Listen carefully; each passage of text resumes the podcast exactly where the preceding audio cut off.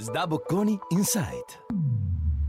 Bentrovati all'ascolto dei podcast di Sdabocconi Insight. Io sono Maurizio Poli, Faculty Deputy del gruppo di Decision Science and Business Analytics della Sdabocconi School of Management. In questo podcast della AI Talk Series, eh, la raccolta di podcast curata dai docenti Sdabocconi sull'intelligenza artificiale, vi racconterò di come il Natural Language Processing, il riconoscimento automatico del linguaggio, può cambiare e sta cambiando il modo in cui le parole diventano informazioni utili per le nostre decisioni con il supporto dell'intelligenza artificiale. È qui con noi Tommaso Fornaciari. Ciao Tommaso, grazie di essere qui. E Tommaso è un postdoc dell'Università Bocconi con una uh, percorso, è un background e un'attività molto particolari. Tommaso, dici un po' chi sei, qual è il tuo background? Grazie Maurizio, grazie per, per, l'invito, mi fa molto piacere partecipare al podcast. Io sono Tommaso Fornaciari e come hai detto tu ho fatto un postdoc di quattro anni in, in Bocconi eh, concentrandomi su tecniche di deep learning che sono diciamo un sottoinsieme della grande famiglia delle tecniche dell'intelligenza artificiale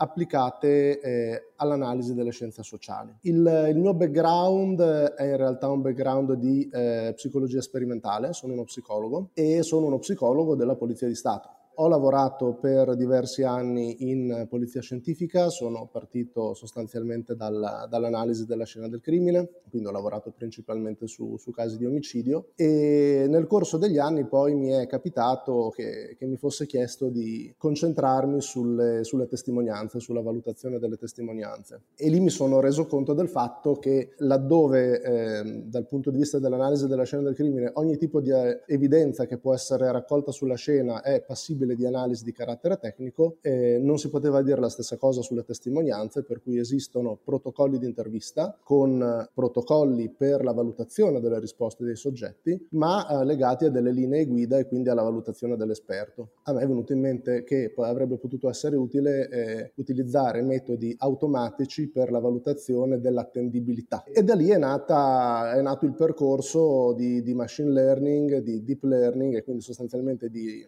intelligenza artificiale declinata nei metodi di natural language processing per valutare le testimonianze. Questo è stato un po' diciamo il, il punto di partenza. Poi, come succede in questi casi, un inizio ha sempre un, un seguito magari imprevedibile e e cresce, insomma, per cui mi sono poi, ho avuto la fortuna di, di trovarmi in Bocconi lavorando con Dircovi, dove appunto ho applicato metodi di, di deep learning per eh, analisi che hanno a che fare con il linguaggio applicato alle scienze sociali. Poi appunto immagino che eh, sia interesse di questo, di questo podcast magari eh, approfondire un po' come e perché eh, questi, questi, metodi eh, mi hanno portato in, in, Bocconi e quale può essere il punto di incontro appunto tra eh, metodi che sono partiti per eh, attività sostanzialmente di indagine che però in realtà possono essere declinati in contesti diversi insomma. Ecco, grazie Tommaso. Allora and- andiamo con ordine perché ovviamente non, non tutti magari eh, sanno uh, che cosa vuol dire Natural Language Processing o um, sanno che cosa vuol dire utilizzare il, il, Deep Learning. Quindi siamo nell'ambito dell'intelligenza artificiale, dell'AI, siamo nell'ambito del Machine Learning, quindi quella parte di intelligenza artificiale che è destinata ad apprendere. Il Deep Learning eh, significa ovviamente che stiamo utilizzando modelli che sono più complessi, le due parti ovviamente più complesse da apprendere per l'intelligenza l'intelligenza artificiale sono le immagini e appunto il linguaggio, quindi deep si riferisce alla profondità e alla complessità degli algoritmi, ma, ma cosa significa esattamente natural language processing? Se ce lo spieghi in pochi, in pochi concetti. Certamente il Natural Language Processing è un insieme di metodi computazionali che eh, si applicano al linguaggio scritto o parlato al fine di compiere una serie varia di, di compiti che vanno appunto da quella che è l'area magari più vicina a me di applicazione, tecniche di predittive, di classificazione del linguaggio, eccetera, ma in realtà eh, i compiti sono i più, i più vari, insomma vanno dal metodi per il dialogo e quindi per eh, rendere possibile l'interazione uomo-macchina, summarization, text generation, quindi la generazione automatica di testi, insomma, quindi diciamo che in realtà eh, è un mondo col quale abbiamo a che fare quotidianamente Eh, metodi di natural language processing sono quelli che hanno fatto la fortuna dei, dei colossi come Google e Facebook. Noi abbiamo a che fare con metodi di NLP eh, ogni volta che eh, digitiamo una ricerca su una, una, ricerca su un motore di ricerca, insomma, quindi eh, si tratta di un insieme di, di, tecniche computazionali veramente vasto e con, una, con uno spettro di eh, applicazioni veramente ampio. Quindi parliamo proprio di applicazioni, perché il, il tuo ruolo, il, il tuo background, la, la, tua storia personale ovviamente suggerisce eh, un certo tipo di, di, applicazioni di cui evidentemente ci spieghi, ma eh, poi la tua attività in Bocconi, il tuo dottorato in Bocconi ha, come dicevi prima, anche eh, come dire, spostato l'attenzione eh, per l'utilizzo di queste, di queste, tecniche anche su eh, situazioni ovviamente che hanno molto più a che fare con, con il business e, e le decisioni aziendali. Se ci spieghi un po' appunto questi due aspetti que- o, o, comunque in generale le applicazioni che si possono riconoscere per quanto riguarda Natural Language Processing. Certo, per quanto mi riguarda il punto centrale è, è la convergenza metodologica tra tecniche che possono avere eh, applicazioni e finalità diverse, ma in realtà eh, si basano su uno stesso substrato tecnico. Mi spiego meglio. Eh, nel mio caso il, il mindset, l'approccio è legato a security il mio percorso personale in realtà è, è, basato sulla risposta ad una domanda che mi è ronzata dentro eh, alla testa per anni, cioè che cosa può essere oggi il profiling. Il profiling si è affermato al di là dei eh, de- dei pregressi eh, letterari che sono molto piacevoli interessanti, ma si è affermato diciamo, a partire dagli anni 60 in, con l'esperienza sostanzialmente della BSU americana e eh, si è affermato in un, in un mondo che eh, da un punto di vista tecnologico, per quanto sia relativamente vicino a noi, eh, è preistoria rispetto alle nostre potenzialità. Quindi la domanda che sorge spontanea è si può fare oggi profiling come 50 anni fa o la materia può evolvere e cosa può dare? La risposta che io ho trovato è che il profiling esiste, è un tema caldissimo oggi e eh, si sviluppa attraverso metodi di intelligenza artificiale per eh, la profilazione di eh, soggetti singoli e di gruppi. Poi la finalità può essere, ed ecco il punto di incontro con, e, e la motivazione alla base della mia esperienza in Bocconi, il punto di incontro è metodologico perché l'applicazione può essere in ambito security, io posso essere interessato ad individuare singoli e gruppi per motivazioni legate alla sicurezza, ma posso essere anche interessato agli stessi metodi perché mi interessa magari profilare utenti e clienti. Su questo per darti una, eh, un'idea eh, ti, ti, riporto dati del, del, Corriere della Sera. Il eh, valore di borsa aggregato di Google e Facebook eh, nel 2020 cuba sui 2.700 miliardi di dollari, quindi cifre pazzesche e ehm, buona parte, la maggior parte dei, degli utili e, dei, e dei, dei, ricavi di queste società deriva dal targeted advertisement, cioè dalla capacità di eh, appunto profilare gli utenti in modo da proporre loro eh, pubblicità mirata per scopi commerciali. Questo ovviamente è eh, interesse eh, di chi vende ed è interesse di chi compra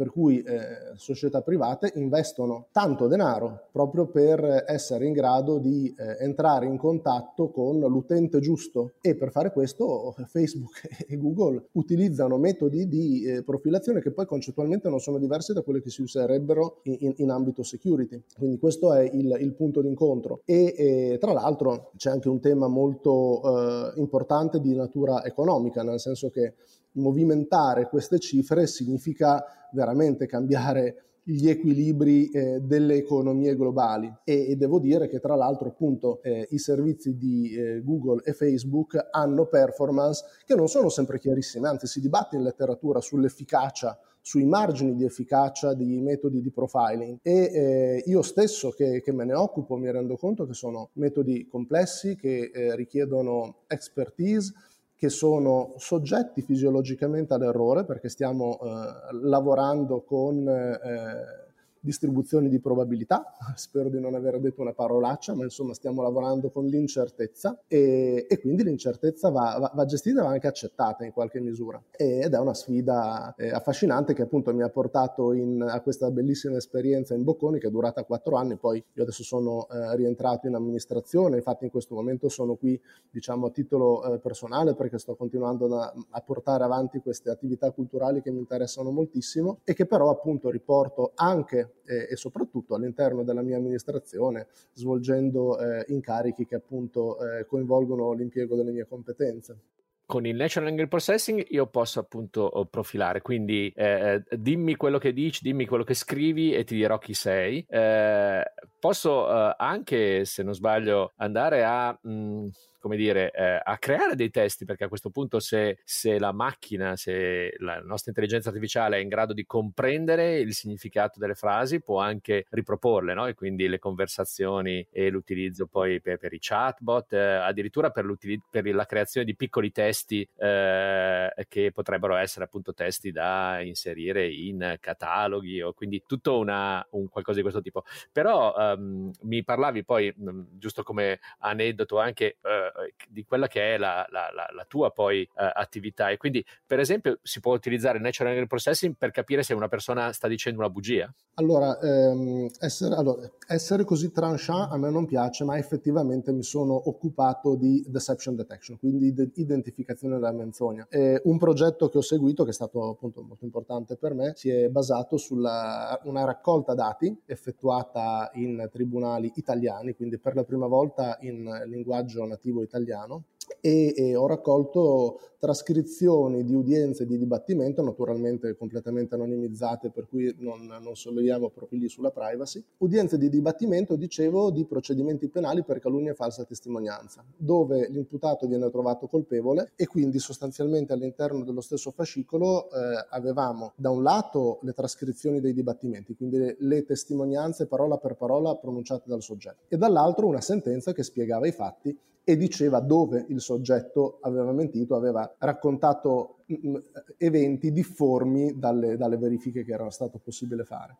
E in questo modo, insomma, abbiamo ho addestrato dei modelli che predicevano con performance abbastanza buone, quali frasi potevano essere un po' più sospette, un pochettino più eh, a rischio di eh, non contenere, diciamo, tutta, tutta, la verità. E su questo, siccome so che me lo stai per chiedere, ti, ti, ti racconto solo un brevissimo eh, aneddoto che ho trovato molto interessante riguardo l'uso dei pronomi. In eh, lingua inglese si dice che è stato riscontrato che le frasi reticenti o non veritiere contengono un numero di pronomi personali minori, quindi se self-referred, quindi riferiti al soggetto stesso, minori rispetto alle frasi in cui il soggetto racconta fatti eh, diciamo rispondenti al vero. E questo punto era interessante da verificare in una lingua come l'italiano, dove il pronome personale, a differenza dell'inglese, può essere omesso, perché la coniugazione del verbo ci permette di omettere il pronome senza, perdere il, senza perdere il senso della frase. E eh, devo dire che in generale questa tendenza non, non l'ho riscontrata anche per una serie di motivazioni legate alla dinamica dell'evento evento dibattimentale. Però c'è un, c'è un punto veramente eh, simpatico legato al, all'uso del verbo ricordare. Chiaramente in, in, tribunale il soggetto deve rispondere a uh, domande su eventi che sono oggetto di indagine e quindi siccome riceve delle contestazioni è di fatto indotto a mentire negando cose, quindi negando di avere fatto, negando di sapere, negando di ricordare. Tipica eh, via d'uscita. Eh, così per cercare un po' di, di sottrarsi al, a, al, discorso. E la cosa interessante è che in italiano il verbo ricordare può essere utilizzato in modo riflessivo o non riflessivo, cioè io posso dire non mi ricordo, così come posso dire non ricordo senza il pronome personale tra il non e il ricordo. E il significato della frase non cambia. Ora, andando a vedere semplicemente le frequenze delle, di queste frasi, come venivano giudicate, se veritiere o no, è emerso che eh, nelle frasi del, dove si usava non mi ricordo, c'era una prevalenza di, eh, con, di, situazioni in cui questa frase non era giudicata vera, però insomma diciamo che anche se prevalevano le frasi classificate come false, eh, c'erano, c'erano, anche controesempi. Sulle frasi col non ricordo, senza il pronome personale in mezzo, erano praticamente tutte false e questo è stato eh, diciamo indicativo perché noi siamo alla ricerca del naso di Pinocchio, no? del, dell'indizio di menzogna, no? quello che certamente ci dà l'indicazione che il soggetto non sta dicendo la verità. E anche se la situazione chiaramente è estremamente specifica, però il dato era eclatante, insomma, con la soppressione del, del mi eh, nell'uso del verbo ricordare, eh, la, la percentuale di frasi false era altissima proprio.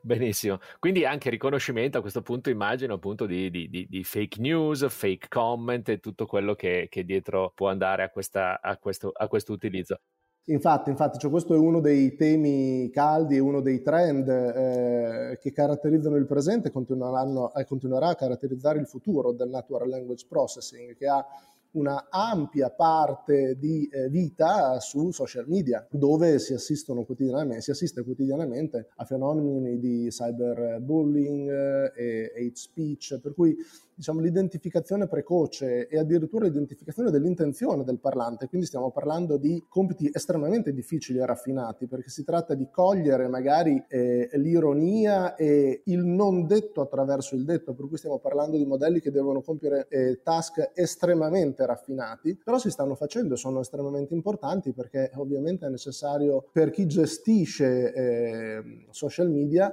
creare il più possibile un ambiente sicuro per chi eh, usufruisce di questi servizi. Quindi è, è uno dei temi eh, che vengono giustamente più cavalcati. Ecco, parliamo proprio eh, dei trend e quindi de- delle evoluzioni. Tu quali evoluzioni vedi? Quindi c- abbiamo, eh, provo a riassumere, no? abbiamo detto che eh, abbiamo degli strumenti, degli algoritmi, degli strumenti di machine learning che sono in grado di eh, interpretare il, il, linguaggio, di rendere il linguaggio de- eh, in forma di dato che può essere quindi analizzato. Tu prima parlavi appunto di frequenze, quindi parlavi di, di, di, di conseguenza di, probabilità e quindi noi possiamo andare a, a um,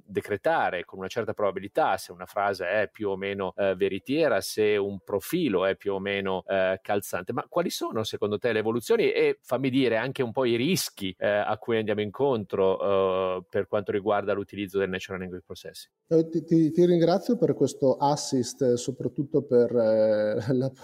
l'aver pronunciato questa keyword legata ai rischi che sono, sono presenti, nel senso che ehm, appunto Natural Language Processing viene data come una ampia disciplina, abbiamo detto, in, in forte crescita. Eh, sta crescendo già da 10-20 anni e si prevede che continuerà a crescere sempre di più. Io eh, immagino personalmente che eh, i metodi che eh, si cercherà di sviluppare per il prossimo futuro saranno quelli legati a rendere sempre più fluida l'interazione uomo-macchina, e eh, che permettano appunto alla macchina di compiere eh, attività al posto dell'uomo. Naturalmente ci sono anche una serie di, di rischi di cui i ricercatori si, si, rendono ben conto. Oggi esistono modelli il, che, che sono in grado di produrre testi ma non solo piccoli testi, anche testi articolati eh, e complessi. Naturalmente si basano su eh, un numero spropositato di parametri, apro la parentesi e la chiudo, eh, richiedono infrastrutture di calcolo dedicate anche costose che non tutti possono permettersi, creando anche un eh, collo di bottiglia all'accesso in pratica. E questi modelli linguistici che sono in grado di riprodurre il linguaggio eh, naturale sono addestrati sul linguaggio naturale, quindi in qualche maniera sono uno specchio eh, dei testi che ricevono per addestrarsi e quindi laddove questi testi contengano e contengono bias, distorsioni, elementi che eh, da un punto di vista etico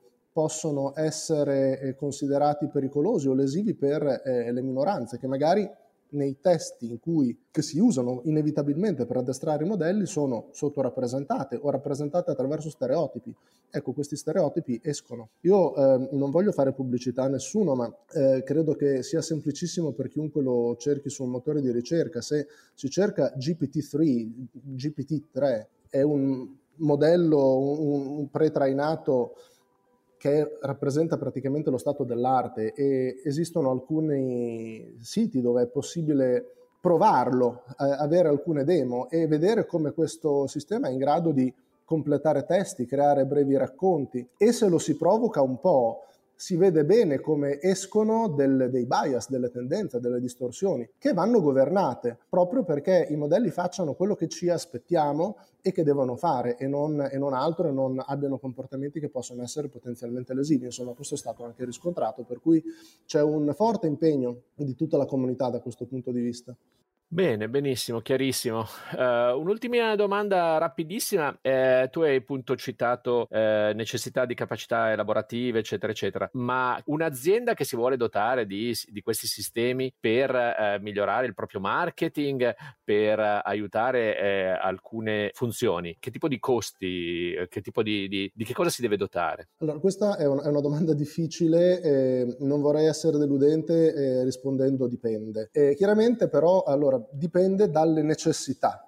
Ora, tieni conto del fatto che eh, diciamo, l'entry level è l'uso di eh, processori GPU. Eh, sono quelli che i ragazzi usano per fare i videogiochi fondamentalmente, per cui se uno ha necessità di avere eh, una sola macchina e magari non eh, troppo spinta i costi possono essere limitati. Nel momento in cui però eh, esiste la necessità di scalare, perché magari voglio mandare avanti due o tre lavori in parallelo, ho gruppi di lavoro che fanno cose diverse, mi servono macchine performanti, mi servono storage di un certo tipo, insomma fare esplodere i costi fino a non renderli sostenibili eh, è un attimo. Ci sono molte possibilità di accedere a dei servizi che offrono questo tipo di eh, potenzialità, io di nuovo non voglio mettermi a fare pubblicità, ma è facilissimo rendersene conto. Sì, sono, sono quelli Quindi, famosi, diciamo, di, esatto, di cloud computing. Cui, Esatto, cioè ognuno lì deve fare una valutazione attenta delle proprie necessità eh, e, e, rendersi conto di quale può essere la, la strada idonea rispetto ai, ai, bisogni. Insomma. Però certamente si è chiusa l'era della, dell'intelligenza artificiale democratica in cui ogni ricercatore con il proprio personal computer poteva far girare modelli che corrispondevano allo stato dell'arte. Questo ormai eh, appartiene al passato.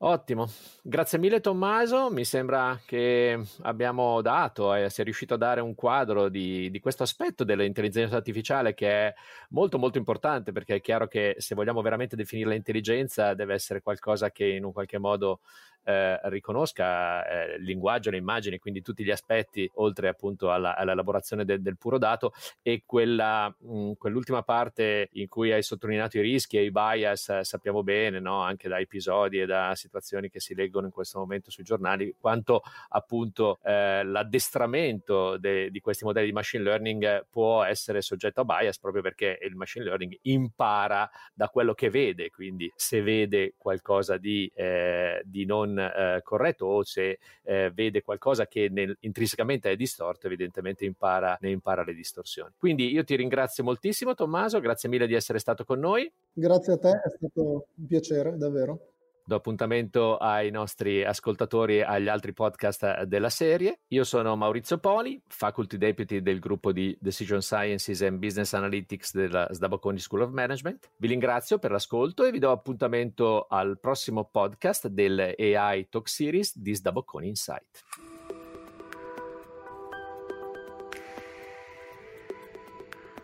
Sdabocconi Insight